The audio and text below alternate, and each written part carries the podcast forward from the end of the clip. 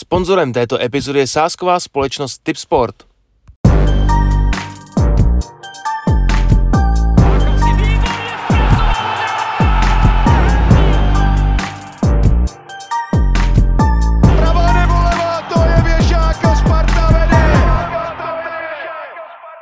Ahoj Spartanky a Spartěni, vítejte u dalšího dílu podcastu Spartanských novin. I dnes vás zdraví tradiční sestava Zdeněk Koucký, Vítěz Tudlář. Ahoj Zdeňku. A Michal Dučák. Ahoj Zdeňku. S námi zde sedí velice vzácný host, šestinásobný vítěz ankety trenér roku a bývalý trenér Sparty Pavel Vrba. Pane Vrbo, vítejte a děkujeme, že jste přijal naše pozvání. Taky zdravím všechny. Než začneme, chtěli bychom připomenout a možná lehce vypromovat tento krásný retro dress z party, který je nyní k dispozici na e-shopu a samozřejmě i ve fanshopu.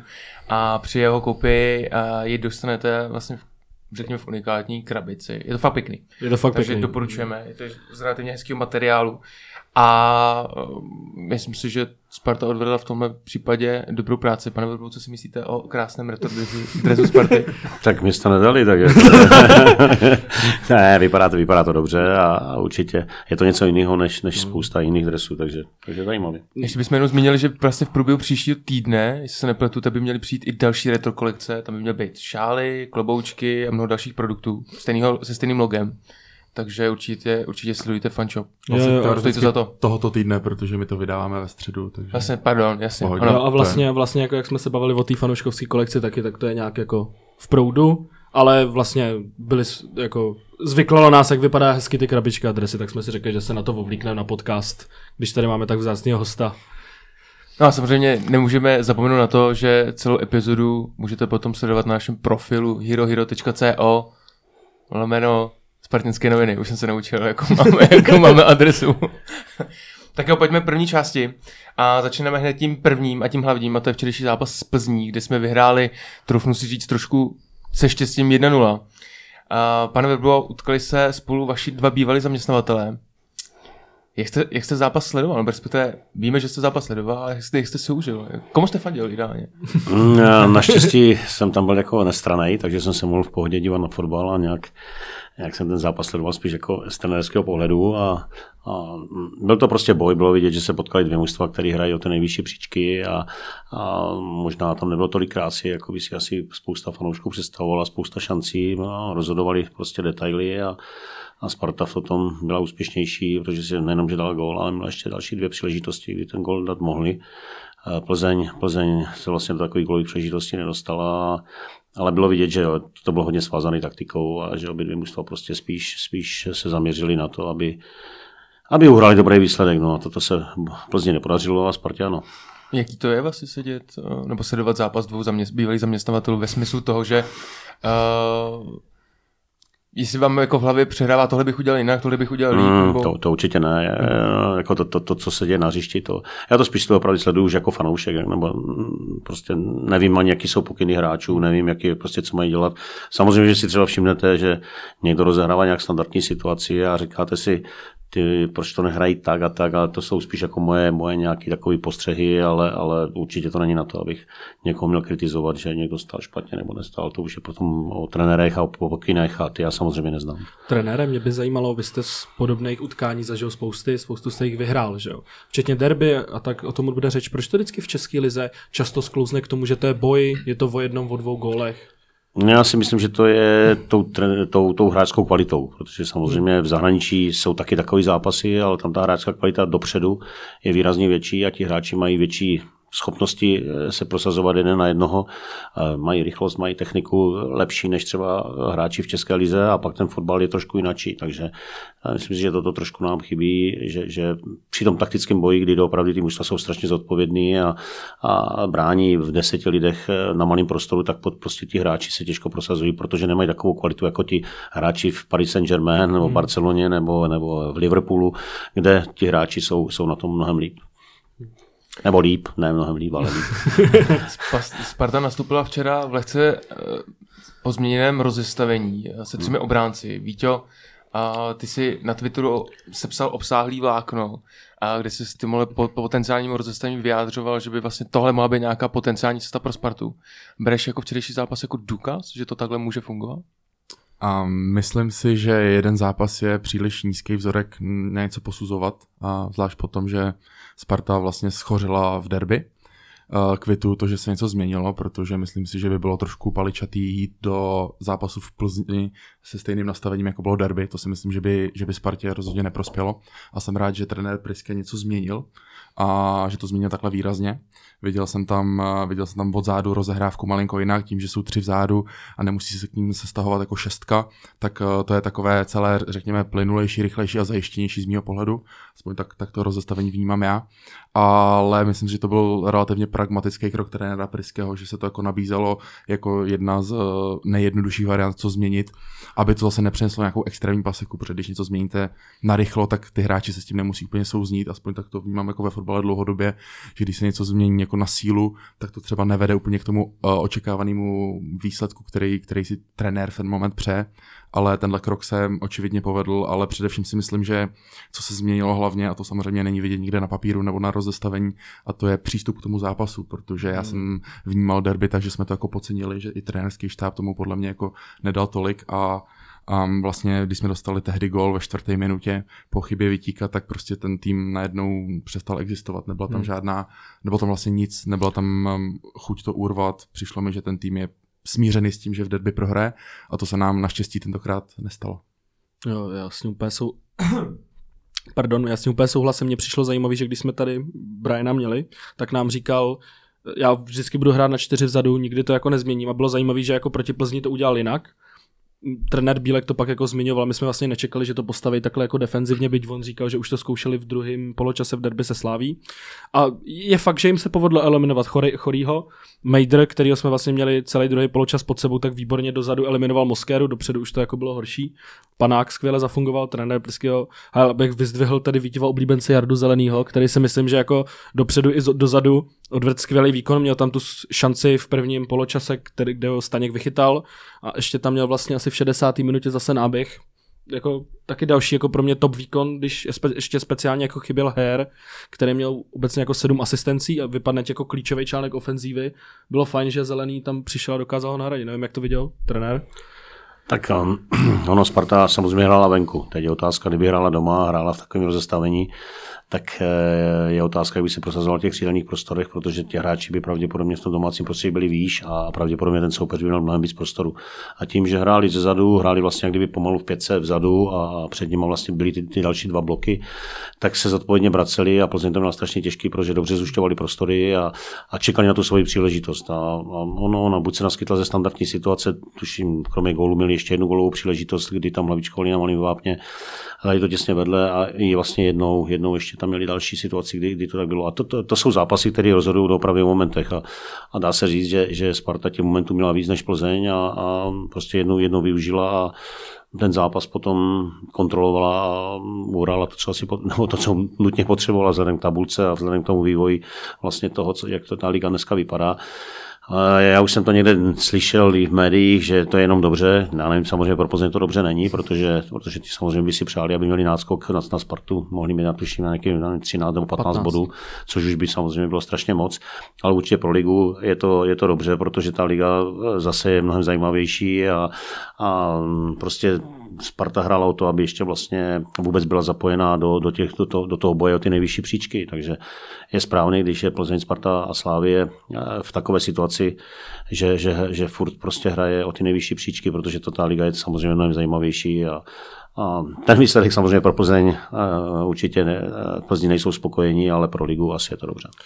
Mně ještě přišla zajímavá jedna věc, když vlastně Zelený měl tu šanci v té 40. minutě, tak pak už se to nedostalo ani do sestřílu, ale vlastně jako Pavelka mohl střílet z druhé vlny a on to i říkal pak v rozhovoru, na tom někdo upozornil jako na Spartu, řekl jako po 80. v té sezóně jsem to kupnul asi do 15. řady a já jsem se na ně urval jako z té tribuny a říkám, tyjo, zase prostě. Jo, prostě zase, ale jako on si to sám uvědomil a pak jako ale bylo vidět, že prostě nějakou sebereflexi a opravdu při tom gólu sklopil to, dal to nebyla jednoduchá střela z vole a vlastně sám si byl vědomý toho, že to byla ta sebereflexe, o který mluvil Víťa, a přistoupil k tomu jako po derby i jinak, řekl si, hele, musíme to udělat jinak a pak jako rozhod. Tak ale tam byla obrovská chyba Plzně, protože nemůže být tak volný v tom velkém vápně, takže on se dobře uvolnil, ani nevím, kdo měl hlídat, přiznám se.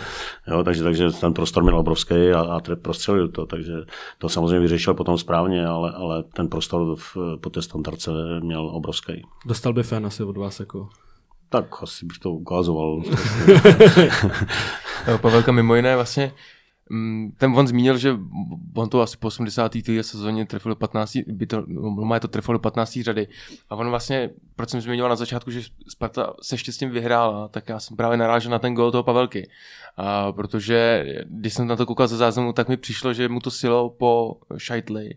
A vlastně to nebylo úplně jako, že by to nebyl jako tak dobrý kop, že proto jsem zmiňoval, že to bylo se štěstím. Samozřejmě jako dobrá pozice, všechno, ale tohle mi přišlo, že bylo trošku se štěstím.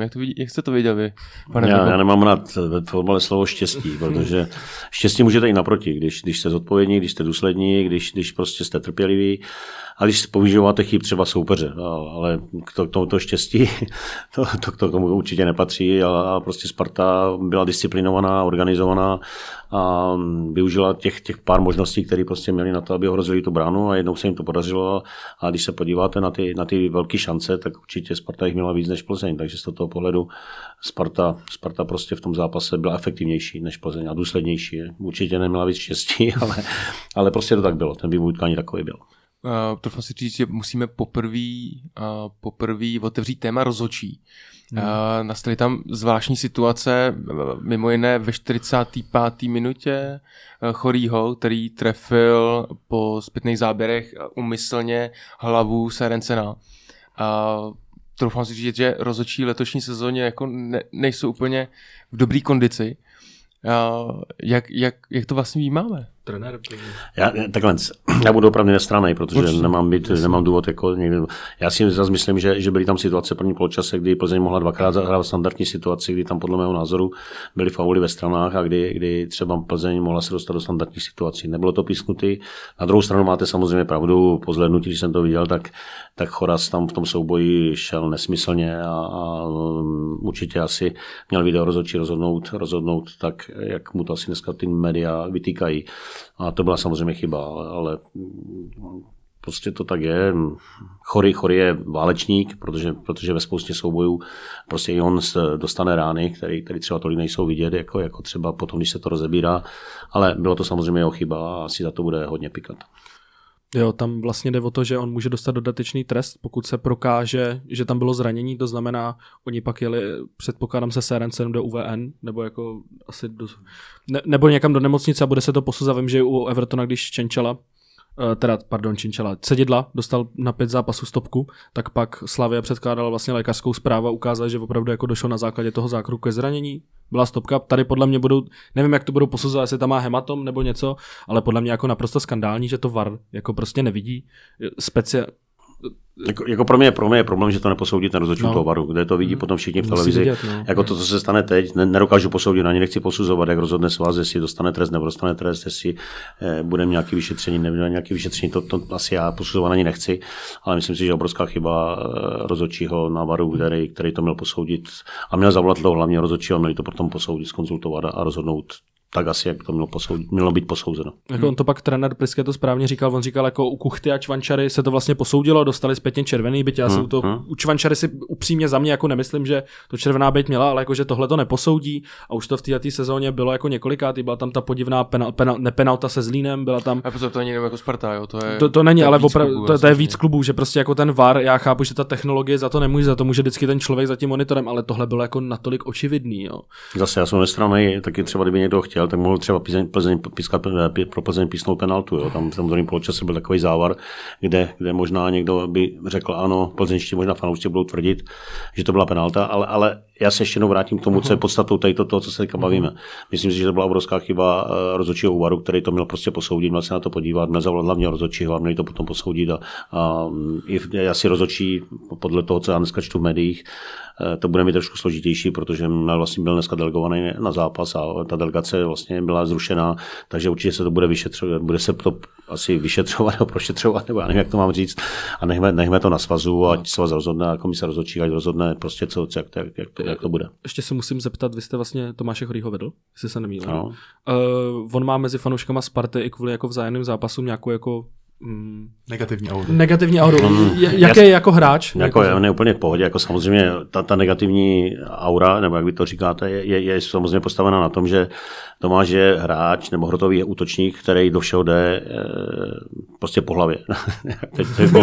teď bohužel to jako vychází, tak jak to vychází.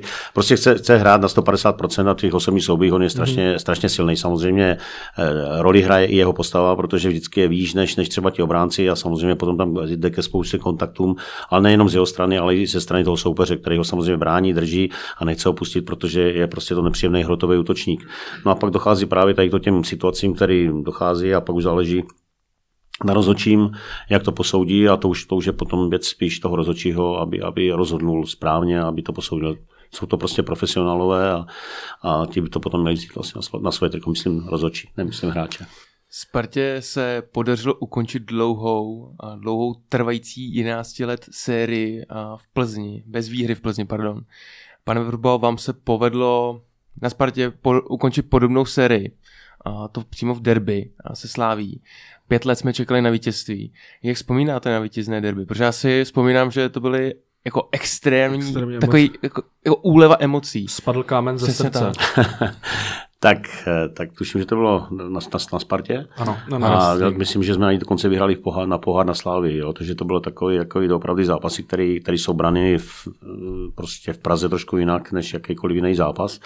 A samozřejmě, že pro nás to byla velká euforie po zápase a měli jsme všichni v klubu radost, nejenom hráči, ale i vedení, a prostě po tom zápase dokonce jsme dostali nějakou odměnu snad navíc, takže byli všichni spokojení a my taky po zápase ještě víc. takže jo, bylo to hodně příjemné. Já si pamatuju, že to vlastně bylo hrozně hezký. Jsme vás tady nechali podepisovat ty kelímky z toho derby, co pak dáme do soutěže. Ale že vlastně... No, jestli ty kelímky někdo bude chtít, ale... To bude, tak já jsem si je schovával, že jo? Že tam je můj podpis, tak jsem to musel. No, vlastně. Tím spíš. Ale jako já si pamatuju, že prostě tam jako bylo jako prostě 300 derby, že jo? Teď jako ta číslovka jako vztah ke Spartě. Ono to bylo... Po covidu, to bylo snad jako první zápas, kde byl opravdu natřískaný stadion a teď opravdu mělo tu auru všechno a teď ta Slavia, říkám si, tyjo, teď je prostě jako musíme udělat, jo. A to bylo jako neuvěřitelné. To bylo jako fakt, jako když tam jako Šulovi spadl ten přímá, říkám, to bylo jako fakt to bylo nádherný a říkám se, tyjo, teď bude prostě návrat starých dobrých časů, konečně to bude, a pak zase covid, všechno. Ale tohle bylo jako, na to fakt jako budu asi jako hodně dlouho vzpomínat. Tak ono, já si myslím, že fotbal je o divácích. Jo? V momentě, kdy diváci nebyli, tak určitě všichni trpěli. Nejenom diváci, ale věřte tomu, že i hráči a všichni v tom klubu prostě v momentě, kdy tam ty diváky nemáte, tak to ani není fotbal. Je to dobře, hraje se to, ale nemá to tu atmosféru a nemá to ten správný náboj, který potom vytváří ti diváci. A jak teďka, jak jste říkal, v tom derby na Spartě, nebo jindy včera, prostě to mělo ten náboj, mělo to tu atmosféru, prostě bylo to úžasný a já si myslím, že většina lidí, kteří dělají sport, tak to potom jako, to je taková odměna, když je plný stadion a když ta atmosféra potom na tom stadioně je taková, jaká prostě v těch zápasech je. Za vaše úspěchy ve Spartě můžeme považovat i postup do základní skupiny Evropské ligy.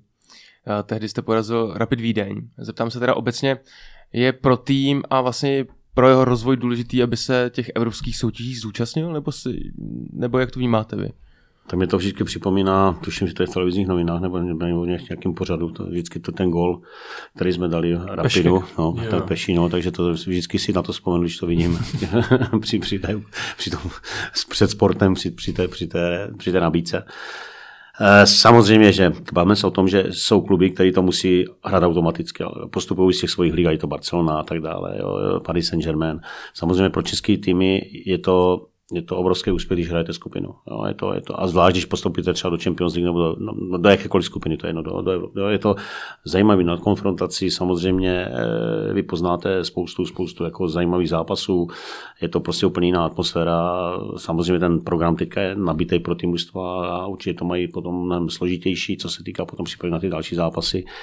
Ale samozřejmě evropský poháry, to je taková ta třešnička na dortu pro fotbalisty. Jako samozřejmě liga je na to, abyste právě tady ty zápasy hráli. Jako jo, bez té odměny by možná ani tolik, jako dobře, uhrajte titul, dobře, uhrajte pohár, ale kdybyste neměli tu nástavbu, která je v Evropě, tak by to asi nemělo takový ten náboj a nebylo by to úplně tak s tou představou. Představte si, že budeme hrát třeba na podzim s Bayernem nebo s Barcelonou nebo s Paris Saint-Germain nebo s takovýma klubama, a ne přátelák, ale soutěžní utkání, tak samozřejmě, že nemyslím si, že jenom pro fotbalisty, ale i pro fanoušky toho klubu, nebo možná i pro fanoušky v Česku, protože když samozřejmě hrajete potom s Barcelonou, tak si myslím, že trošku i někteří jiní fanoušci z těch jiných klubů fandí tomu klubu, který je v Česku, tak je to prostě něco jiného. A my jsme to zažili ze Spartou v té evropské lize a bylo to úžasné a jsem rád, že jsem prostě tu zkušenost na Spartě vlastně zažil. Jaký byl ten zápas doma s Rangers, kdy tam byly vlastně ty děti? Tak, já si na to vzpomínám už jenom patně, ale vím, že bylo všechno zakázané, ale ty děti tam vytvářely atmosféru jako dospělí, jo, takže ono to zase nebylo úplně tak, jako že by tam byl klid a jenom se to odehrálo, protože ty děti to prožívali s náma a určitě to bylo lepší, než když by jim ten stadion měl být prázdnej, takže samozřejmě i teďka dodatečně furt těm dětem asi, nebo byli jsme rádi, že ty děti na ten fotbal přišli a že ta atmosféra byla prostě taková, jaká na fotbal má být. Vím, že tam třeba jako jeden náš kamarád, právě jeho maminka dělá někde v mateřské školce, tak se tam jako vychovatel jenom by se dostal na fotbal. Ale jako viděl to, stálo to. No, za to, tak no. Asi v ten den bylo hodně vychovatelů.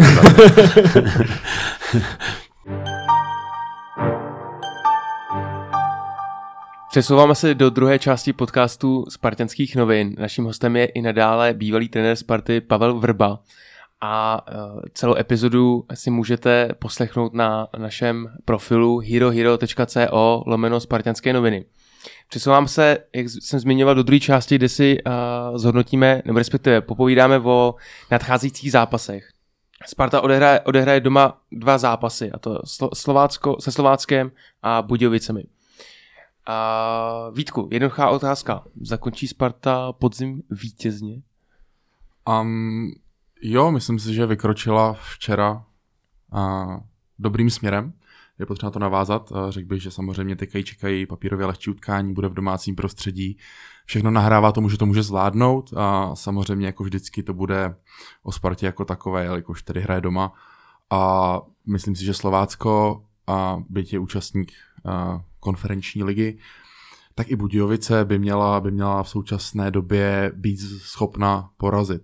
Samozřejmě je to sport a víme, že nějaké zvraty se dít mohou, nicméně myslím si, že ten včerejší zápas v Plzni by měl být dostatečným vlitím optimismu do krve vlastně všech. Ta práce asi pravděpodobně bude teďka pro celý ten manšaft lehčí, než se asi pracuje po prohraném derby 4-0, tam si myslím, že ty první určitě jsou bolestivý. Po zápasový vyklusání asi není úplně dobrá nálada, bych věřil. Teďka naopak dobrá nálada být může. A jo, uvidíme, jak se k tomu Sparta postaví, jak se k tomu trenér postaví, jestli bude hrát, řekněme, ve stejném rozestavení, se stejným cílem, jako byl zápas teď v Plzni, nebo jestli těm domácím zápasům přistoupí jinak, jestli se vrátí k původním, řekněme, fotbalovým myšlenkám trenér Priske, nebo jestli naváže na Plzeň. To je především na něm, já samozřejmě nevím. Nejsme v denním kontaktu, abychom probírali taktiku. Asi nejsem ten nejlepší sparring partner na probírání taktiky, ale pokud otázka zněla, jestli dokončí podzim vítězně, tak vsadil bych si spíš, že ano. Pane Vrbo, jak je složitý po, řekněme, jedním z nejdůležitých zápasů sezóny připravit tým nejen takticky, ale psychicky na ty, řekněme, menší týmy. To znamená po Plzni připravit tým na Slovácko, Budějovice. Jak je to složitý? Já trošku na to navážu. Samozřejmě, že po vítězství v Plzni určitě Sparta hrozně užije. Jo, určitě v té kabině bude úplně jiná atmosféra než před tím zápasem a tím výsledkem prostě určitě se na ty poslední 2 zápasy hodně nabudí a prostě myslím si, že budou hodně nastartovaní. Na druhou stranu, já bych zase chtěl říct, že tím to možná je trošku složitější v tom, že vlastně všichni vidí, že Sparta ještě musí uhrát 6 bodů. Jo? Takže jakákoliv ztráta vlastně pro ně bude zklamání, protože prostě to tak je, to je realita. A o to možná bude právě těžší, že v Plzni možná někteří ani nečekali, že se vyhraje a že prostě Sparta to zvládne, ale u těch 2 zápasů je to povinnost vyhrát, pokud jako chcete hrát do ty nejvyšší příčky. A o to právě někdy to bývá složitější, protože už jsme se bavili o tom rozestavení, že ta ten záměr trenéra a hráčů vlastně bylo hrát odpovědně zezadu, čekám trpělivě na tu svoji příležitost, co se Spartě podařilo, tak tentokrát to bude úplně jiný. Tentokrát budou muset dominovat, budou muset prostě i to rozestavení možná dobře budou vycházet z nějakého rozestavení, jako měli, ale třeba s vyšším postavením hráčů, kteří budou v nějakým tom postavení víc ofenzivnějším, no a pak třeba se může stát, že může přijít nějaká situace, která nebude prostě úplně optimálně postavení, co se týká postavení hráčů. Takže sám jsem zvědavý, jak trenér zareaguje, jestli bude hrát ve stejném složení, ve stejném rozestavení, jo, jaký úkoly budou mít hráči při tom, když budou muset být třeba mnohem výš postavení a budou muset podporovat v tom domácím prostředí tu útočnou fázi, nebo jestli nastoupí stejní hráči, nebo jestli tam prostě bude třeba to rozestavení stejný, ale s jinými hráčem a typologicky, takže sám jsem zvědavý prostě, jak na to trenér zareaguje a jak to prostě Sparta ty dva zápasy zvládne. Ale jak už bylo řečeno, prostě Sparta musí ty dva zápasy vyhrát, aby hrála vlastně o to, o co asi na jaře chce hrát. Já na to ještě navážu, já se třeba domácího zápasu se Slováckem hodně bojím. Já mám před trenérem Martinem Svědíkem jako velký respekt a oni přece jen připomínají trochu jako v minulé sezóně. Vlastně Jablonec, který taky hrál konferenční ligu, taky vlastně málem se stoupili, ještě hráli, že jo, skupinovou záchranu, ale naopak jako třikrát nás porazili, že jo, na Slovácku jsme prohráli 4:0, pak bylo to odložený finále poháru, kde nás jako Václav... Vzpomínám si na to dobře. Já bohužel taky. Ale tam nás, že jako ve finále poháru nás úplně jako rozebrali prostě na šroubky. Byť jim teda odešel Jurečka, což byl vlastně man of the match, tam úplně jako... měl životní sezonu, ale trenér Svědík ví, jak na Spartu hrát, nebudou se bát. Mám z toho jako velký respekt, teď to bude ve středu, budou mít jako v nohách tu Evropskou ligu a přece jen jako Slovácko má nejstarší kádr v lize, včetně opor jako Petržela, Reinberg, Hofmann, to jsou všechno Kadlec, skoro čtyřicátníci. To si myslím, že může hrát jako ve prospěch Sparty a ještě musíme dát určitě tip, na co si vsadit. Já bych si tip, že po Plzni, že Jarda Zelený dá gola Slovácku. Teď měl taky 2 dobrý šance, teď byl kurz 12, to si myslím, že je docela fajn. Tak já jsem nevěděl, jako, že to je jako typerská tady firma, která nabízí fanouškům jako, na co vsadit. A hostům nabízíme provize.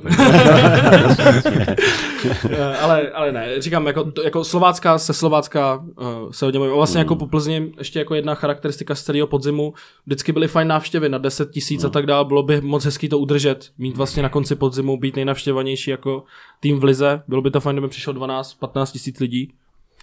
Jenom k tomu, co říkáš, jako já si myslím, že Slovácko to udělalo obrovský krok před, jako už vlastně dneska patří mezi mužstva, který hrají pravidelně o poháry. Myslím si, že to potvrzuje i tím, že postoupil do skupiny, což je podle mě pro Slovácko obrovský úspěch. Ale v momentě, kdy ty mužstva to zažijí, tak to chcou zažívat znovu. Samozřejmě, že každý bod v lize a jedno, jestli hrajete ze Spartou z Plzní nebo ze Slaví, tak prostě ty body chcete uhrát, abyste zase byli na tom umístění tak, abyste ty poháry mohli hrát. A jedno, jestli ti hráči mají dneska 38 nebo 37 let, protože jsou to zkušení hráči, a kteří jsou kondičně velice dobře připraveni, tak stejně prostě budou na Spartě bodovat a možná i ta typologie hráčů Slovácka jim bude vyhovovat to, že Sparta bude muset prostě hrát právě v tom vyšším postavení, to, co jsme se bavili před chvilkou, a možná jim právě těm rychlým hráčům toto možná může vyhovovat, což asi teda, já neznám úplně přesně ty série těch zápasů se Slováckem, a proto možná právě Slovácko je úspěšný, protože ty hráče tam má tohoto typu. Takže sám jsem zvědavý, jak Slovácko ten zápas se Spartou zvládne. Připojilo se podle vás... Vy se často přemlouváte. Připojilo se podle vás Slovácko definitivně k trojlístku Sparta Plzeň Slavie? Tak teďka v té poslední době určitě ano. Jo? Jako myslím si, že mají výborného trenéra, který prostě už je tam delší dobu a svým způsobem si to mužstvo nějakým způsobem skládali. Já vidím u Slovácka jednu takovou věc, na kterou jsem zvědavej, jak to v budoucnu zvládnou. To už tady bylo řečeno, že mají starší hráče, kteří prostě to mužstvo táhnou. A sám jsem zvědavej, jak to bude za 2-3 roky, kdy ti hráči doopravdy už budou 40 a víc a jak dokážou to mužstvo doplnit. Samozřejmě asi bez toho doplnění z jiných mužstev to nepůjde, protože z vlastních zdrojů asi úplně nedokážou ten kádr doplnit. A tak, jak se jim to podařilo právě příchodem těch Kadleců a Petrželů a dalších hráčů, kteří tam prostě přišli, tak to mužstvo najednou prostě se dostalo tam, kde dneska je. A jsem sám zvědavej, jako jestli v tom trendu budou pokračovat a budou ty hráče, kteří třeba nejsou úspěšní právě v těchto klubech, budou stahovat na Slovácko a budou dál, nebo půjdou tou cestou, jakou si udělali možná před těma 3-4 rokama. Je tam i výborný manažer, který ty hráče prostě vytipovává, takže jsem zvědavý, jak to Slovácko zvládne. Tam bylo zajímavé, že vlastně i Milan Petržela teď říkal, on už má rekord, myslím, že pokud dneska nastoupí, tak bude mít rekord, teď jsem super jistý, že přeskočí jako šilhavýho. Je to starý dědek, to máš. Ale to ví. Řekl, že jako udělá 500 zápasů v lize a končí. Mm-hmm. To znamená ještě jako do konce příští sezóny. Michal Kadlec, myslím, že má taky jako smlouvu do konce příští sezóny.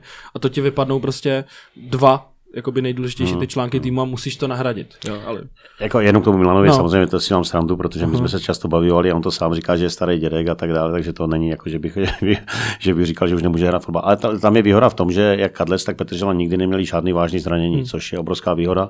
Na druhou stranu jsou i dobře připraveni. Ten Milan, ten prostě nemá žádný tuky navíc, jako je to hráč, který podle mého názoru ještě nějakou sezonu možná i uhraje, když bude chtít, nevím, to je samozřejmě to na jejich rozhodnutí, ale určitě zatím na to stačí a nemyslím si, že když na to budou mít, že by skončili s tou kariérou, protože určitě teďka zažívají atmosféru, která dlouho na Slovácku nebyla a zase vystupovat z toho vlaku je zbyt, nebo takhle v této fázi si myslím, že se jim ani nebude chtít, takže uvidíme, jak to bude prostě pokračovat. Já mám hrozně rád tyhle ty osobnosti, Hipšman, vlastně Kadlec, Matějovský, je vždycky vlastně velká čest proti něm, jako vůbec je vidět ještě na tom trávníku.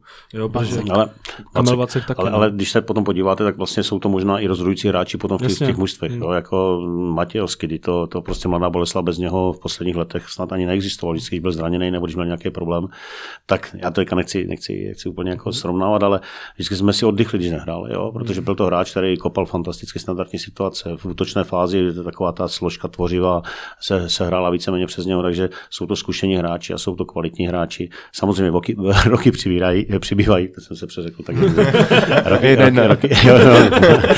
roky přibývají, což je samozřejmě pro ně trošku složitější a oni tu motivaci musí taky hledat, ale jak už jsem řekl, třeba u Slovácka asi tu motivaci najdou, když budou hrát poháry, když najednou budou hrát prostě skupinu, tak ta motivace se hledá asi líp, než když někdo hraje o záchranu a řekne si, no tak prostě skončím, protože prostě nemám motivaci hrát s mužstvem, který bude hrát 10. 12. flag o záchranu a přijde na nás 200 lidí, tak to asi ta motivace není, ale u těch mužstev, kde prostě máte potom ten bod navíc, tak si myslím, že u těch hráčů to bude trošku složitější skončit, protože si budou říkat, ježiš, ještě aspoň podzim vydržím, protože můžeme třeba hrát poháry, což je úžasný. A zvlášť u hráčů jako Reinberg nebo Hofmann, kteří vlastně mají, řekněme, už ke konci kariéry a celý život hráli na Slovácku a střed tabulky. Teď se podívají k moři třeba do Francie. Takže... mají se krásně, že jo. Tak nevím, na Partizan taky dobrý. Ne, ale jako, fakt jako je to něco jiného, jako prostě, jak říkáte vy, jako když to zažijete ještě třeba poprvé, tak je to úplně jako je to jiný svět, jako prostě to tak je.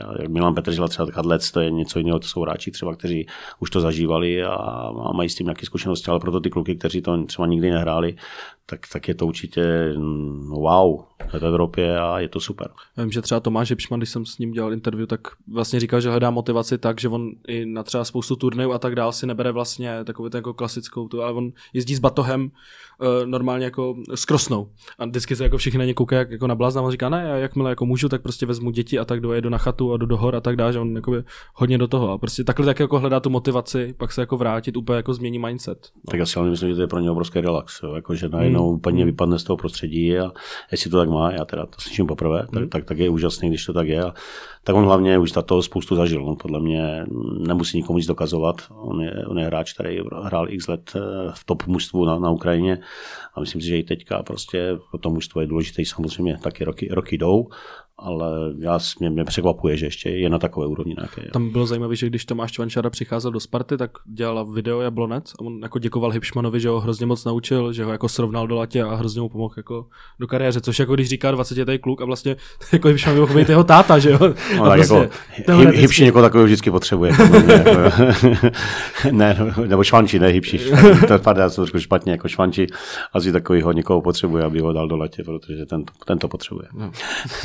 To jsme se věnovali Slovácku. Vítěho, nemůže se nakonec stát, že ten do nás katne, nebude Slovácko, ale právě Český Budějovice. Co vlastně můžeme očekávat od Budějovic? Já doufám, že ne. Český Budějovice teď změnili trenéra.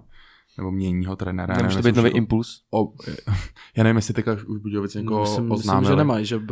Ale ten proces probíhá a jak se říká, nové koště dobře mete, tak tam je ten faktor toho, že ty hráči budou velice namotivovaní se ukázat před novým trenérem a ještě když hrajou se Spartou, tak vytáhnout se vyloženě proti takhle prestižnímu soupeři, se kterým jako nehráte každý den. Já jenom jsem slyšel, že snad jako by mohli to být asistenti, jakože by tu sezonu měli dojet, takže teď je otázka, když to bylo jenom asistenti, tak zase asi to není úplně ten správný impuls, jo? Že když je to někdo jiný a přijde tam, tak ten impuls většinou bývá větší. I když dnes zase neznám prostředí, neznám, jak to tam prostě je. Nechci říkat, že asistenti jsou špatní trenéři, naopak někdy to je dobře a někdy prostě ti asistenti jsou schopni to mužstvo potom jakým způsobem odkoučovat taky dobře, ale nevím. Tak on ty Budějovice má duet Kladrubský s někým, jestli se nepletu. Nějakým asistentem. Jo, a teď to jsou ty asistenti, ale jako tam ještě jako jeden faktor, že vlastně je to výroční utkání, že? Proto máme ty dresy, ale taky ty výroční utkání kolikrát se nám jako nepovedly. Vlastně jako už si nepamatuju, kdy jsme jako to poslední výroční utkání vyhráli. My jsme se hráli naposledy, nebo ještě, když tady byl Kanga, tak jsme hráli s Budějovicem a to bylo taky 3-3 a to bylo taky výroční utkání. Jo, takže vlastně v tohle je ten faktor, že jako to není prokletí jako v Plzni nebo jako derby, ale vlastně jako tohle to je taky jako, tak třeba to zase prolomíme, další jako mezikrok, který jakoby až vyhráš titul, tak ti už zbyde jako jediný a postupy do té Champions League. Jako naše poslední, co zbyde. A to si říkáme už 5 let, ty vole. Kamaráde, Champions League. Dobře, tak o Champions League říkáme o hodně díl. To je jako, hele, zlomili jsme tu Plzeň, to jsme jako dostali, ale mě úplně fakt jak spadl kámen ze srdce, protože já si to pamatuju. Já jsem tam byl naposled, to nebyla ještě dostavená do San Arena, a vy jste trénoval Plzeň, když jsme vyhráli naposledy. O rok později jsme tam dostali Richtu, myslím si, že 2-0 jsme nebo něco takového prohráli. A já jsem tam byl pak ještě, když trenér Lavička tam potřeboval uhrát bod a bylo to 0-0, byl to nekoukatelný fotbal. Pak jsem tam zažil ten zápas, kdy někdo nedal penaltu, myslím, že Juriš, Procházka dostal červenou a pak Sparta dostala jako 2 góly a úplně nic a pak Juriš dával na 2-1. A prostě pak byly ty odchody. To Juriš dal na 90. minutě. No něco takového. A prostě jako x těch zápasů a když jsme se bavili, a teď jsem jako viděl jsem ty plášně, říkal jsem, my dostaneme zase Richtu, to bylo hrozný prostě. Takže jako, ale opravdu jako, fakt, jako to byla strašná deka, protože vždycky do té Plzně, vždycky se to jako zvoralo, ne, že by ty hráči se na to vykašali, prostě nic se prostě jako nedařilo, takže o to jako větší úle a mě fakt jako spadl kámen ze srdce, když to jako, já jsem se na tu poslední standardku ani nekoukal, jsem říkal, ježišmarja, teď tam dají na 1-1 nebo něco, ale fakt, opravdu jako fakt mi spadl kámen ze srdce, protože to opravdu byla fakt jako kladba na té Spartě. Zajímalo vlastně, jak se to vnímal vy, když jste tam jeli, jestli opravdu jako na klubu byla deka, ty kluci se jako, já se jako hrozně bál jako fanda. A tak jsou to zápasy trošku jiný, jako určitě zápas, já teďka budu brát z pohledu plzeňského trenéra. Vždycky jako ty zápasy se Spartou, ze Slaví, s Baníkem jsou trošku jinačí, než když hrajete potom ty jiný zápasy. Vždycky to bylo diváci, atmosféra na stadioně, prostě dobře, jo, hrajeme zápas, tady se tak často nehraje, nebo ne, ta motivace je jiná, prostě je jiná. A myslím si, že Sparta má nevýhodu v tom, že ona vlastně takový zápasy hraje všude. To znamená, ať přijede do Teplic, nebo ať přijede do Hradce Králové, nebo ať přijede do Plzně, tak vždycky prostě je to Sparta. A ty mužstva samozřejmě pro ně je to, neříkám, že vrchol sezóny, protože dneska asi jsou 3 mužstva, 4 mužstva, který prostě je to Sparta, Slavie, Plzeň.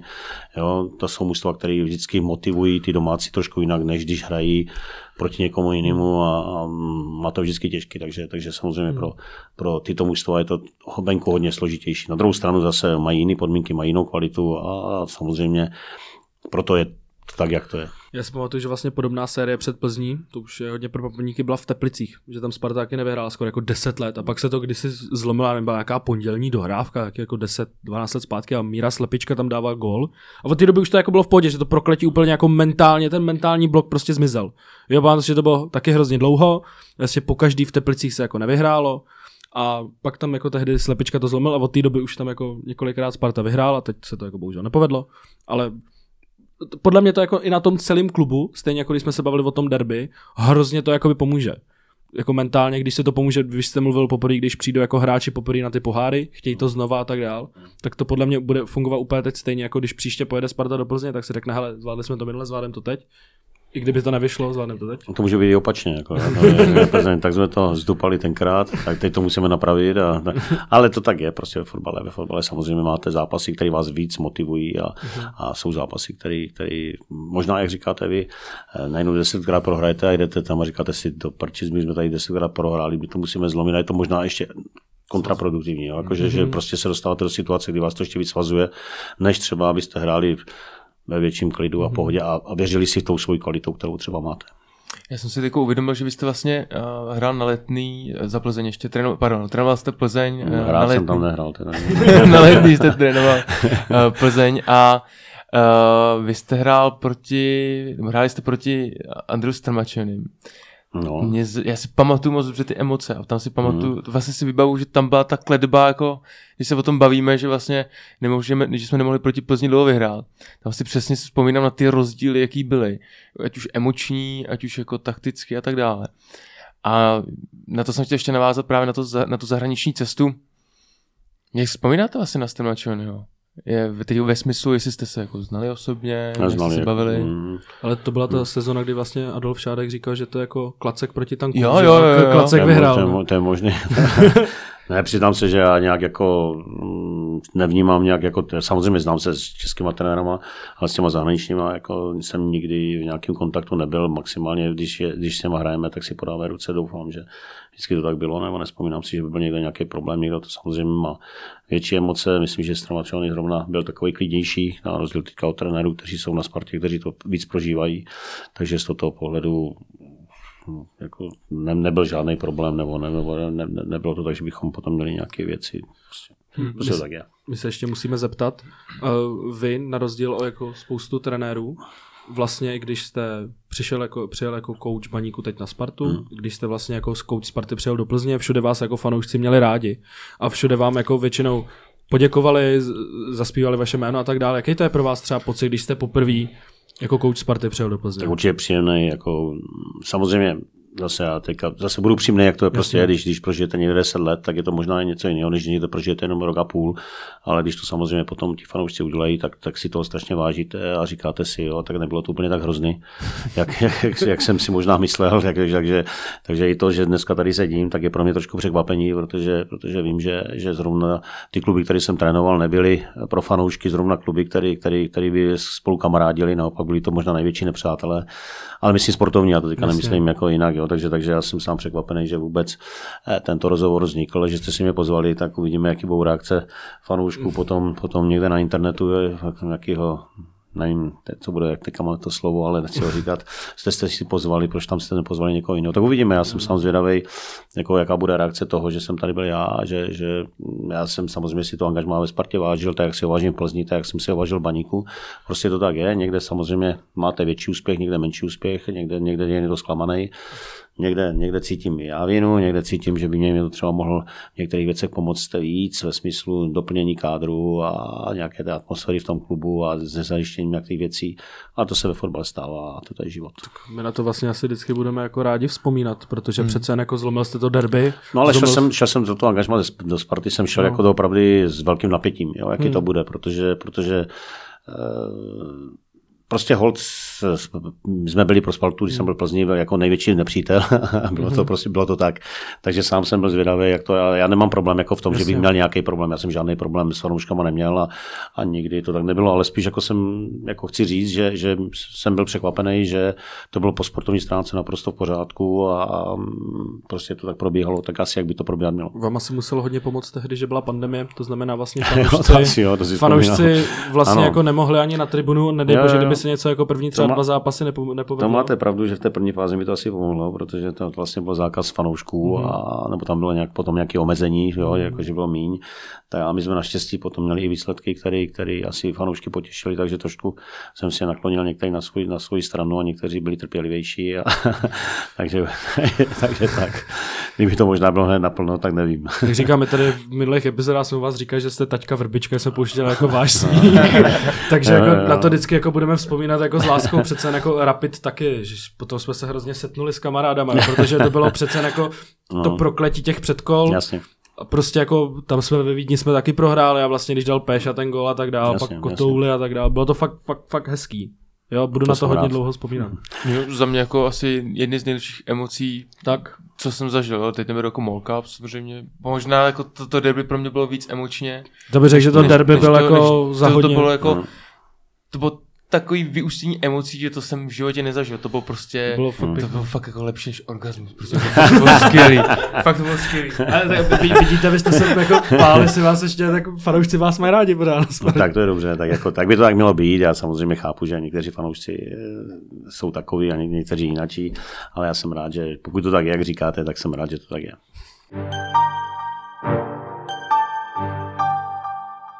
Vítejte v třetí části podcastu Spartanských novin. Naším hostem je i nadále bývalý trenér Sparty Pavel Vrba.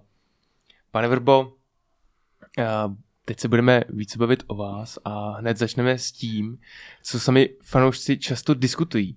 Je tlak ve Spartě větší než jinde? To bych ani neřekl. Jako Sparta je řízená tak, jak je řízená. Samozřejmě majitel má ty nejvyšší ambice a prostě to tak je. Já jsem vlastně víceméně pracoval hlavně s Tomášem Rosickým a já musím říct, že spolupráce s ním, doufám, že on s tím neměl problém, ale já jsem žádný problém s Tomášem neměl a naopak jsem byl příjemně překvapený, že jsme spolu mohli diskutovat otevřeně o spoustě věcí, jestli ho posílá v hráčích, co se týká, kdo zůstane nebo kdo odejde. No, takže ty debaty byly dobré. Ale to je všude, jako to není o Speci, jestli je to Sparta nebo Plzeň. Takhle záleží na tom, jaký ten klub má ambice. Samozřejmě, že když, nebo byl jsem teďka v těch klubech, který ty ambice mají nejvyšší, některý třeba možná ne tak vysoký, jako třeba Sparta a Plzeň momentálně, ale samozřejmě to je vždycky jsou ti majitele, abyste hrál někde o poháry, abyste byli v těch zónách.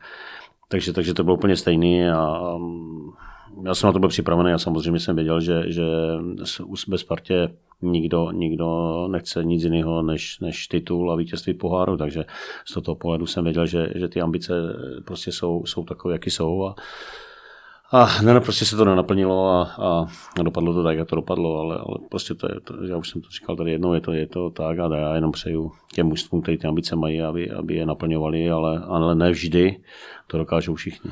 Trenére, mám vlastně otázku, vás jako říká v kuloárech a tak dále, nebo bychom slyšeli všichni, že jste hodně nervózní, především jako před těma velkýma zápasama, tak jak to vlastně máte, jak se vyrovnáváte s nervozitou? No tak nervózní, to samozřejmě nevím, kdo to říká, to za prvé, samozřejmě určitě to říkají ti, kteří jsou se mnou v kontaktu před těma zápasama, což znamená, že to říká někdo, kdo se mnou v kontaktu vůbec není. takže to jsou prostě lidi, samozřejmě, že to napětí, jako nebudu tvrdit, že když potom jako mě zabírají kamery na začátku utkání, že to neprožívám, nebo že nejsem nervózní, to jako myslím si, že jestli je člověk normální, tak když děláte maturitu nebo když jdete na zkoušku na vysoké škole, tak asi nejdete úplně plážo, když to je úplně jedno, co mi řekne, já jsem bezchybnej a dokážu všechno, prostě vždycky očekáváte, jak se ten zápas vyvíjí a pak se samozřejmě na to reagujete, pokud si někdo myslí, že, nebo takhle, jestli se některým lidem líbí, když je trenér bez emocí nebo hráči bez emocí, tak ať se jim to líbí, ať potom to tak hodnotí, ale mi se to nelíbí, já chci, aby hráči měli emoce, aby prostě trenéři měli emoce, samozřejmě v určité míře, nemůže to být někde překřikování lavička a nějaké jako z různých gesta, hecování, tak to si myslím, že nikdy nikdo ode mě nezažil, nebo pokud jsem se nebránil, když někdo prostě s tím vystartoval, ale emoce prostě k tomu sportu nebo k tomu fotbalu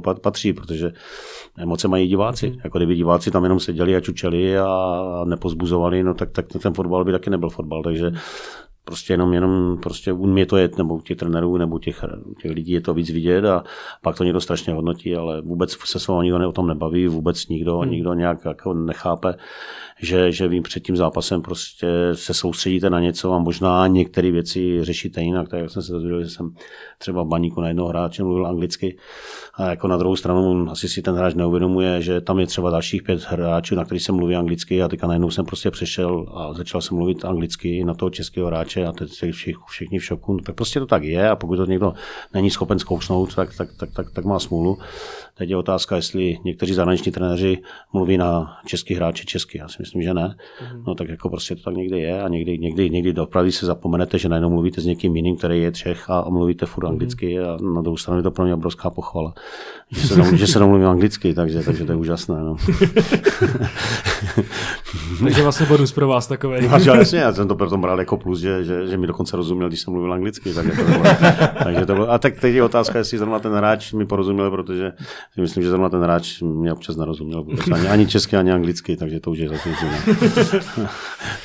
Zdeněk Šťastný se v našem druhém podcastu od Bržního vyjádřil na téma, jestli Sparta dává trenérům dostatečný časový prostor.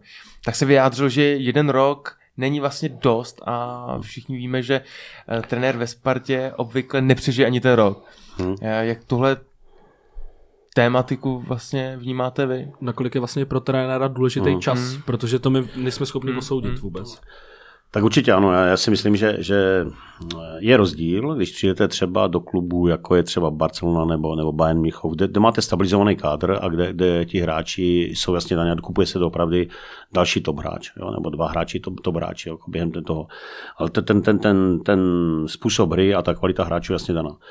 A v tom momentě vy tu kvalitu musíte potvrzovat, protože Bayern samozřejmě, kdyby byl střelím 5, no tak to stejně ten trenér nepřežije a jedno, jestli tam bude půl roku nebo 2 roky, nebo já nevím, jak dlouho, to je celkem není podstatné. A Sparta je na tom podobně. Akorát je rozdíl v tom, že Bayernu ti hráči zůstávají třeba 10 let. Když to ve Spartě, když nějaký hráč vystřelí, tak je do půl roku pryč. Což je podle mého názoru problém v tom, že vlastně Sparta... Já to řeknu na své vlastní zkušenosti. Jo. Vlastně máte Hložka, máte Hanska, máte hráči, kteří by teoreticky to mužstvo měli do budoucna táhnout, protože jeden má tuším, tak nevím, jestli přesně to řeknu, 24 let, jeden má 22 let a jsou to hráči, kteří v minulosti vyhráli za Spartu třeba 10 let a pak by třeba možná někam šli. Takže to dneska to je tak, že manažeři je tlačí do jiných mužstev samozřejmě. Chápu to, že Sparta dostane nabídku, která je hodně zajímavá, tak ho třeba prodá, ale pro trenéra je to špatně, protože vy vlastně pracujete s hráčem, o kterém víte třeba, že za rok odejde.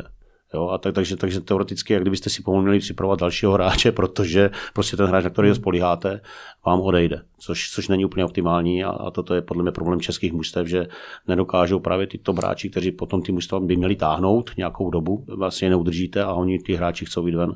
Je to, já tomu rozumím, já s tím jako nemám problém, ale prostě to tak je. A teď je otázka, jestli když vy zase přivedete, já nevím, jak Hložanovi dlouho trvalo, než se chytl a než byl takovým tím klíčovým hráčem, nebo jak Hanskovi to dlouho trvalo. Určitě to nebylo tak, že by přišel a hned byl klíčový hráč. A to si myslím, že je trošku problém v tom, že nedokážou ty kluby stabilizovat. Jako, když ty top hráče máte a oni je zájem v zahraničí, tak je to prostě potom pro ten klub problém. Samozřejmě, když jsou hráči, kteří nejsou úplně top, ale jsou to pro českou ligu, ale nejsou teoreticky prodejní za takovou cenu, jako třeba ten Hložan nebo ten Hansko, tak je to potom prostě pro toho trenéra složitější. Protože samozřejmě, když někdo přijde a řekne, víte co, my dáme 20 milionů za hráče, no tak ten klub řekne, 20 milionů to nehraje žádnou roli. Ale když někdo přijde a řekne, my vám dáme, já nevím, střelím třeba 400 milionů, no tak pak je to samozřejmě potom asi trošku složitější, protože i ten majitel si řekne, je to 400 milionů, jsou to velké peníze pro Česko, tak samozřejmě potom je to tak, jak to je. To znamená, že tam vlastně není problém jako trenérská kontinuita, ale ta trenérská kontinuita je jako částečně determinovaná tím, že vy tam vlastně nemáte kostru týmu, o kterou se můžete dlouhodobě opírat. Vlastně ta kostra spolu udrží, stejně jako krejčí Hansko Hložek rok, přesně, dva, přesně. Ale prostě díl ne. Ano. Já trošku na to navážu tím, že mi furt každý připomíná, jak Sparta byla v 80. letech a tak dále. A když se podívám na Spartu v 80. letech, tak vám řeknu sestavu, která byla 5 let stejná.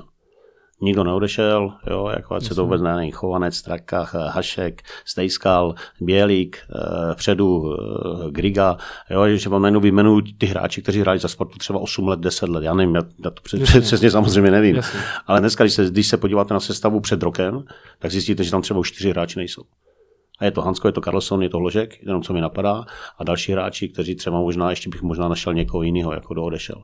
A toto je podle mě problém českých klubů, teďka to nemyslím jenom Sparty, ale českých klubů, že v momentě, kdy vlastně mají v tom mužstvu top hráče, kteří by měli rozhodovat potom o těch úspěších, tak prostě se dlouho nahořejí a když mají tu možnost, tak prostě jdou do zahraničí.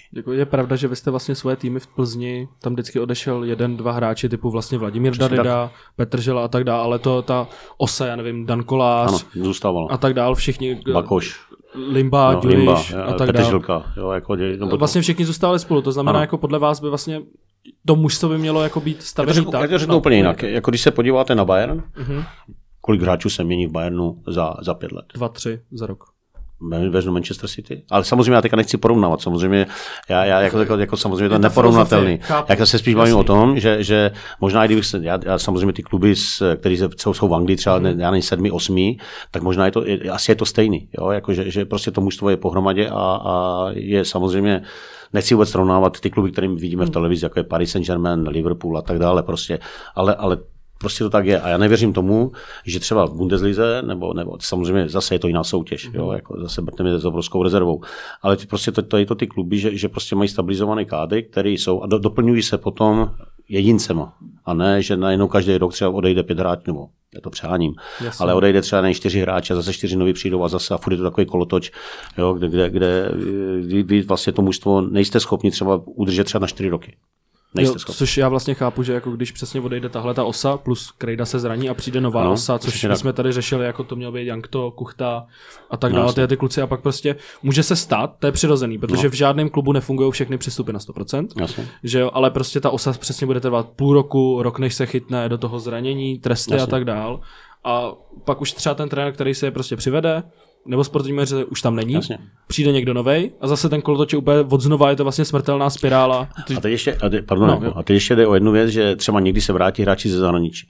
A teď je otázka, jestli vůbec ti hráči ze zahraničí mají motivaci takovou, aby třeba v těch 33 nebo nevím kolika letech, tak jako nemyslím vůbec nikoho, ale už mají nějakou kariéru za sebou a dobře, tak já tady ještě budu třeba 2 roky hrát, ale už nemám motivaci se posouvat, abych šel ven, jo. Což mají třeba ti mladší hráči, kteří jsou motivovat raz, dva, tři, kteří tu motivaci samozřejmě mají. Takže ono je to trošku takový prostě v Česku složitější, aby se to mužstvo nějakým způsobem udrželi a dali dohromady. A když budete úspěšní, a já vám garantuju, že když budete úspěšní, tak vždycky vám najednou po té sezóně prostě ty hráči 2-3 odejdou. A je jedno, jestli to Sparta, nebo jestli to Slavia, nebo jestli to Plzeň, nebo jestli to kdokoliv. Pokud samozřejmě ti hráči mají nějaký věk, nejsou třeba 32letí, protože to samozřejmě už je trošku složitější, aby někdo šel ven, to už nikdo ven ani nejde, ale pokud ty hráči mají 22, 23, 24 let a jsou úspěšní v Evropě, tak vám garantuju, že prostě vždycky z těch mančaftů zmizí 2-3 a pak je to samozřejmě problém. To se stalo teď vlastně Hradci, že jim odešli hráči a to vlastně jenom přišel do těch jakoby top týmů. Co s tím, přesně co by s tím Pavel Vrba dělal? To já s tím neudělám nic, to samozřejmě musí být spíš taková vize těch majitelů nebo toho vedení klubu, která by měla jasně, prosím, samozřejmě první věc je, že musí podepsat smlouvy, které nejsou na rok nebo na 2, ale musí být dlouhodobý třeba na 4, na 5 let. A pak samozřejmě musí se rozhodnout, jestli jsou tím sportovním úspěchem a jestli budou trpěliví, že třeba já nevím, 1, 2 roky to vydrží. No, samozřejmě já vím, že se může stát, že někdo může mít nabídku, nepostoupí se najednou do skupiny a někdo bude říkat, kdyby ho prodali, tak jsme měli peníze a tak dále. A tak dále. To tak prostě v Česku je. Ale na druhou stranu, jako, proč by měli jako ti hráči po půl roce nebo po roce odcházet? Proč by tam neměli v tom klubu zůstat minimálně třeba 3 roky? Že 3 roky je minimální doba, které by třeba měli za to a mužstvo hrát.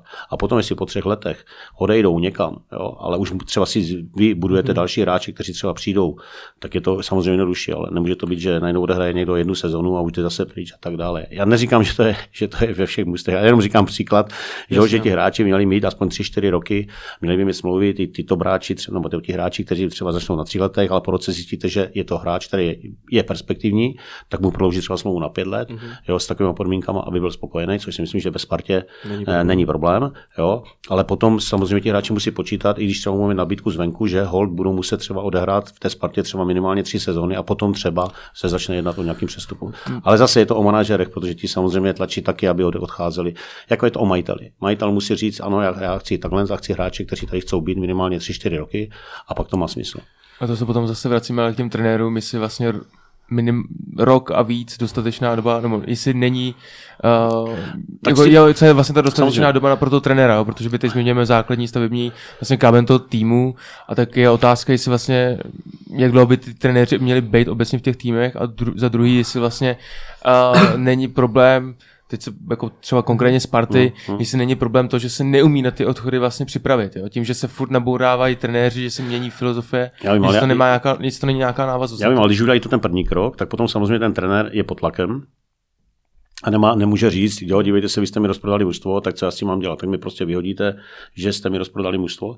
Než to, když bude vědět, že ti hráči tam zůstávají, tak pak je to jeho zodpovědnost. A pak samozřejmě, když neuspěje, tak chápu, že nemůžete ho vyhodit za měsíc, ale asi by měl dostat nějakou ochrannou dobu, třeba půl roku nebo rok, nebo jednu sezonu, a když prostě neuspějete, tak se nedá nic dělat. Na druhou stranu vyhodit ho po jednom neúspěchu je taky úplně nefér, jo. Takže ono je to trošku takový složitější a za to by měli zodpovídat i ti lidé, kteří třeba toho trenéra přivádí, jo, protože prostě to není jenom o tom trenérovi, ale je to i o volbě, jak proč si ho berete, proč mu nabízíte nějakou smlouvu, proč ho chcete, a to by mělo být prostě brány trošku jinak. Trenér, chtěl bych se zeptat ještě takové věci, které my úplně jako nemůžeme vědět, když jste třeba přišel do Sparty. Jak dlouho trvá, než opravdu poznáte kádr? A vlastně jak dlouho trvá ještě, než jim jste schopný předat ty myšlenky vaše? No, co se týká kádru Sparty, tak je to jednoduché, protože 90% trenérů v Česku ten kádr zná. Mm-hmm. Jo, jako samozřejmě, když přijete třeba do Teplic nebo do Liberce nebo do Budějovic, tak samozřejmě znáte třeba těch 10 nebo 11, kteří hrají, a pak poznáváte ten zbytek, jak ten klub funguje. Samozřejmě ve Spartě je to jednodušší, protože většinou ty hráče znáte. A co se týká toho samotného způsobu hry, jaký chcete, to já si osobně myslím, že vlastně vy byste měl být vybraný i vedením klubu, proč vás chcou. Takže vlastně i to vedení klubu ví, jak vy pracujete, ví jakým způsobem prostě fungujete, a na základě toho byste měli být do toho klubu vybraný. Jo, takže ne jenom, že si vyberte nějaké jméno a máte nějaké informace, vy byste měli, možná toho trenéra by měl mít ten klub víc mapovaného, než třeba toho hráče, nějakou tu posilu. Protože vlastně ten trenér rozhoduje potom o tom, jakým způsobem to mužstvo hraje a jak to mužstvo může ovlivnit. Klidně, možná já to přeženu, ale třeba jí poslat někoho na scouting s prominutím, funguje na hráče a sleduje se hráč, že si pomalu chodí na večeře večer, nebo jestli jde do hospody na 3 piva, ale o tom, že by třeba někdo skautoval trenéra, takže by se přešel podívat na trénink v tom mužstvu, kde třeba momentálně je, a viděl by, jak trénuje, jak to vede, to podle mě vůbec neexistuje, nebo možná někde venku ano, ale v Česku si to nemyslím. Jo, takže možná i tady toto by měli, ty top kluby, já neříkám, že na to má možnost jako kdokoliv, ale to ty top kluby by měli možná i třeba si říct dobře, perspektivně máme vytipovaný nějakého trenéra, podíváme se na soustředění, jak trénuje jeho mužstvo, jakým způsobem to vede, a jedeme se podívat na 14denní soustředění, které třeba mají v Rakousku nebo na Kypru nebo tak, a budeme ho sledovat prostě jak to mužstvo vede právě třeba tady v tom období, když jsou spolu 10 dní nebo 14 dní v kuse, což si myslím, že vůbec neexistuje.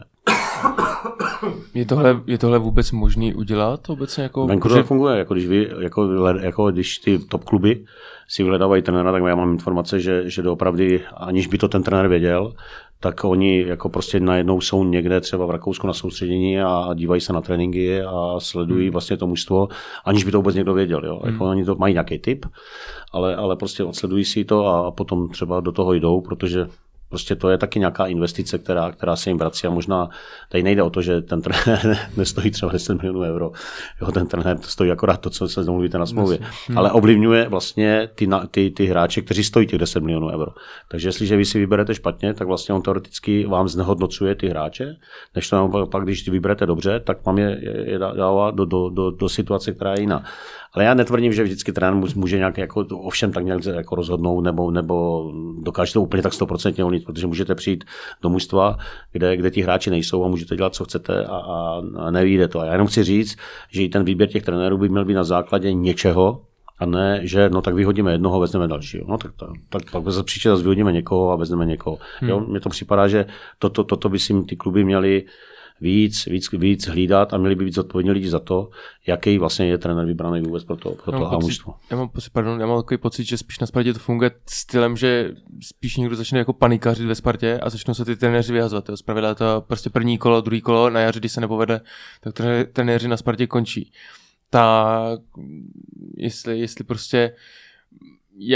Já si vlastně nemůžu moc představit, že Sparta by někoho skautovala, nebo vlastně umím si představit, že by někoho skautovala a stejně by ho prostě vyhodili. Že tam vždycky přijde nějaká, ne, že tam vždycky přijde nějaká panika. Ale my se bavíme o tom, že potom i ten majitel a to sportovní vedení klubu mělo za tím trenérem stát. Jo, když to tak není, no tak je to špatně a někde je chyba prostě. Jo. A samozřejmě já netvrdím, že se vždycky trefíte. Samozřejmě já chápu, že Sparta, kdyby si vybrala trenéra, ten trenér byl 8, no tak je to špatně a nemůže to tak být. Jako, jo. Na druhou stranu nemyslím si, že když je třeba 2. nebo 3. a že to je okamžitě na to, aby se prostě trenéři měnili, takže já si osobně myslím, že samozřejmě chápu, že Sparta má ty nejvyšší ambice, chápu, že to tak je, na druhou stranu prostě i ten klub by měl zvážit všechny prostě věci, jestli je to dobře nebo špatně a když chcete vyhazovat trenéra, tak byste ho měli vyhazovat i za něco, co se vám nelíbí a třeba upozorníte na to. Já jsem neřekl v Baníku, teďka mě jeden člověk upozorňoval, že málo máme střelby. Tak to mi připadalo hodně vtipný, jo, že máme málo střelby, protože jsme měli střelby jako všude jinde, ale samozřejmě ten důvod si třeba můžete najít. Jo, jakože potom přijdete k majitelovi a řeknete, no oni málo střelili na tréninku. No, tak jako, jestli to je důvod jako výjazovu, a to přáním teďka, ale jako jenom takový příklad, no tak jo, tak ten majitel má nějaké informace od někoho, no tak pak je to prostě na majiteli, jak si rozhodne nebo nerozhodne, nebo jestli si od toho trenéra pak pozve a baví se s ním a chce vidět nějaké informace, prostě to tak někdy bývá. No. Když tady padlo párkrát slovo scouting, to je vlastně taky věc, do které fanoušek plně nemůže vědět, protože ty přesné procesy v tom klubu samozřejmě nikdo z nás nezná.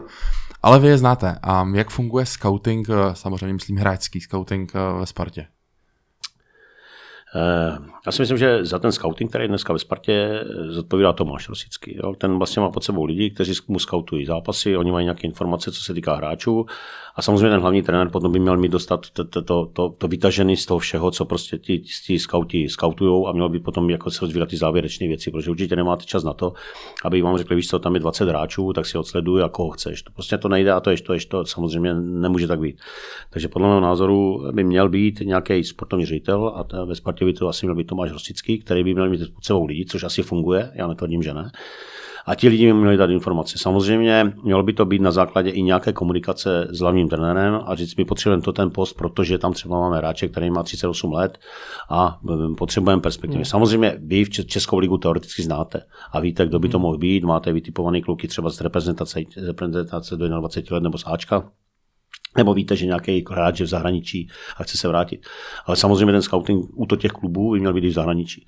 Samozřejmě asi těžko přitáhnete hráče z Francie, z Německa nebo z Anglie, ale podle mého názoru by mělo být Slovensko, Polsko, Maďarsko třeba, jo, já nevím, si Rumunsko, Bulharsko, to by měly být trhy, kde byste si měl podívat. Samozřejmě i v těch státech už dneska funguje scouting do těch top klubů, kde když se potom podíváte na ty top kluby, tak vidíte, že prostě tam mají polovinu zahraničních hráčů a jsou to mužstva, které jsou strašně silné. Já teďka vezmu příklad Slovan Bratislava.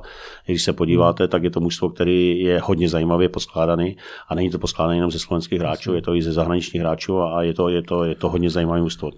Je to mužstvo, který jsem teďka nějak se viděl a překvapilo mě prostě jakou kvalitu těch zahraničních hráčů oni mají. Ale taky to museli někde najít, museli prostě ty hráče přesvědčit.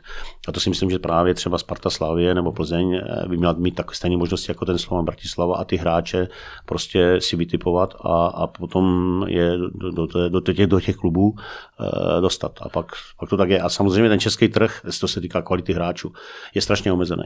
Jo, vy těžko asi dokážete přitáhnout hráče, já to střelím teďka třeba nejlepšího dorostence ze Slavie, těžko přitáhnete do Sparty. Prostě ty kluby si to hlídají a těm hráčům dávají, já nevím, 17-18 letech smlouvy, aby byli chráněni a některé kluby to dělají tak, že jim dávají dlouhodobé smlouvy, tak je to potom strašně těžké to udělat. Jo. Ale zase to je věc právě tady těch lidí, kteří by měli za to být zodpovědní a kteří by prostě měli ten scouting udělat a možná už s těma klukama jednat v 17 o tom, že třeba někoho má zájem a tak dále, ale to říkám do toho, já tolik nevidím a nechci teďka vůbec jako říkat, že je něco špatně nebo dobře, ale prostě to je věc potom týmu, který je za to zodpovědný a ten by za to měl zodpovídat. Samozřejmě po konzultacích potom s trenérem, já nevím, jestli juniorky nebo A-mužstva, jo, samozřejmě, že potom by se to asi mělo sedět. Samozřejmě sportovní ředitel by tam měl mít všechno pod palcem. Trenére, ještě když se zeptejme se třeba konkrétně třeba na Tomáše Čvančaru. To znamená, přijdete a sedl jste si, já nevím, s Tomášem Rosickým a řeknete, chtěli bychom posílit útočníka. Ano. Tomáš přijde, máme tady vyskoutovaný tyhle ty hráče a vy třeba řeknete, jo, třeba Tomáš Čvančar by se mi líbil. Takhle nějak to vypadá. Nějakým takovým způsobem. Samozřejmě ono je to určitě ovlivněno i tím, že třeba se řekne, Hložek odejde. Jasně. Hledáme náhradu za Hložka. Jo? Takže teďka potom jako samozřejmě hledáme nějaké řešení a hledáme hráček. Samozřejmě bylo by špatně, kdyby Hložek odešel a přišel nový hráč. Ideálně je, Hložek odejde za půl roku a my už chceme hráče toho třeba půl roku dopředu prostě v tom klubu, protože samozřejmě, nebo ne samozřejmě, ale někdy prostě trvá někomu, který je v klubu a já teďka zase, já to trošku některé věci přáním, ale najednou přijede 105 na Strahov a borci tam přijedou nějakýma jinýma autama a ten je zděšený půl roku vůbec, jako, jak funguje Sparta, jak funguje jiný klub. A teďka to berte s rezervou, jako doufám, že to fanoušci pochopí a že to tak prostě. Já jsem totiž zažil jednou v Žilině, že takhle přijel jeden hráč a jako bylo to jako hodně vtipný, když tam tak přijel tím autem a zbývající to prostě měli nějak jinak. Ale to není podstatný. Jako, samozřejmě, že i ti hráči ti noví potřebují chvilku trvá, než vůbec si uvědomí, v kterým jakým klubu jsou, jaký jsou ambice toho klubu, jo, že to není tak jenom dobře. Je to prostě jiný. Je to jiný hrát ve Spartě nebo hrát v jiným průměrným nebo podprůměrným ligovým mužstvu. Prostě je to jiný.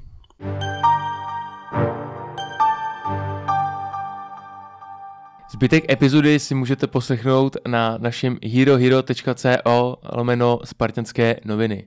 Čau. Loni v zimě František Čupr v pořadu Tiki Taka zmínil, že vy jste nežádal žádný posily.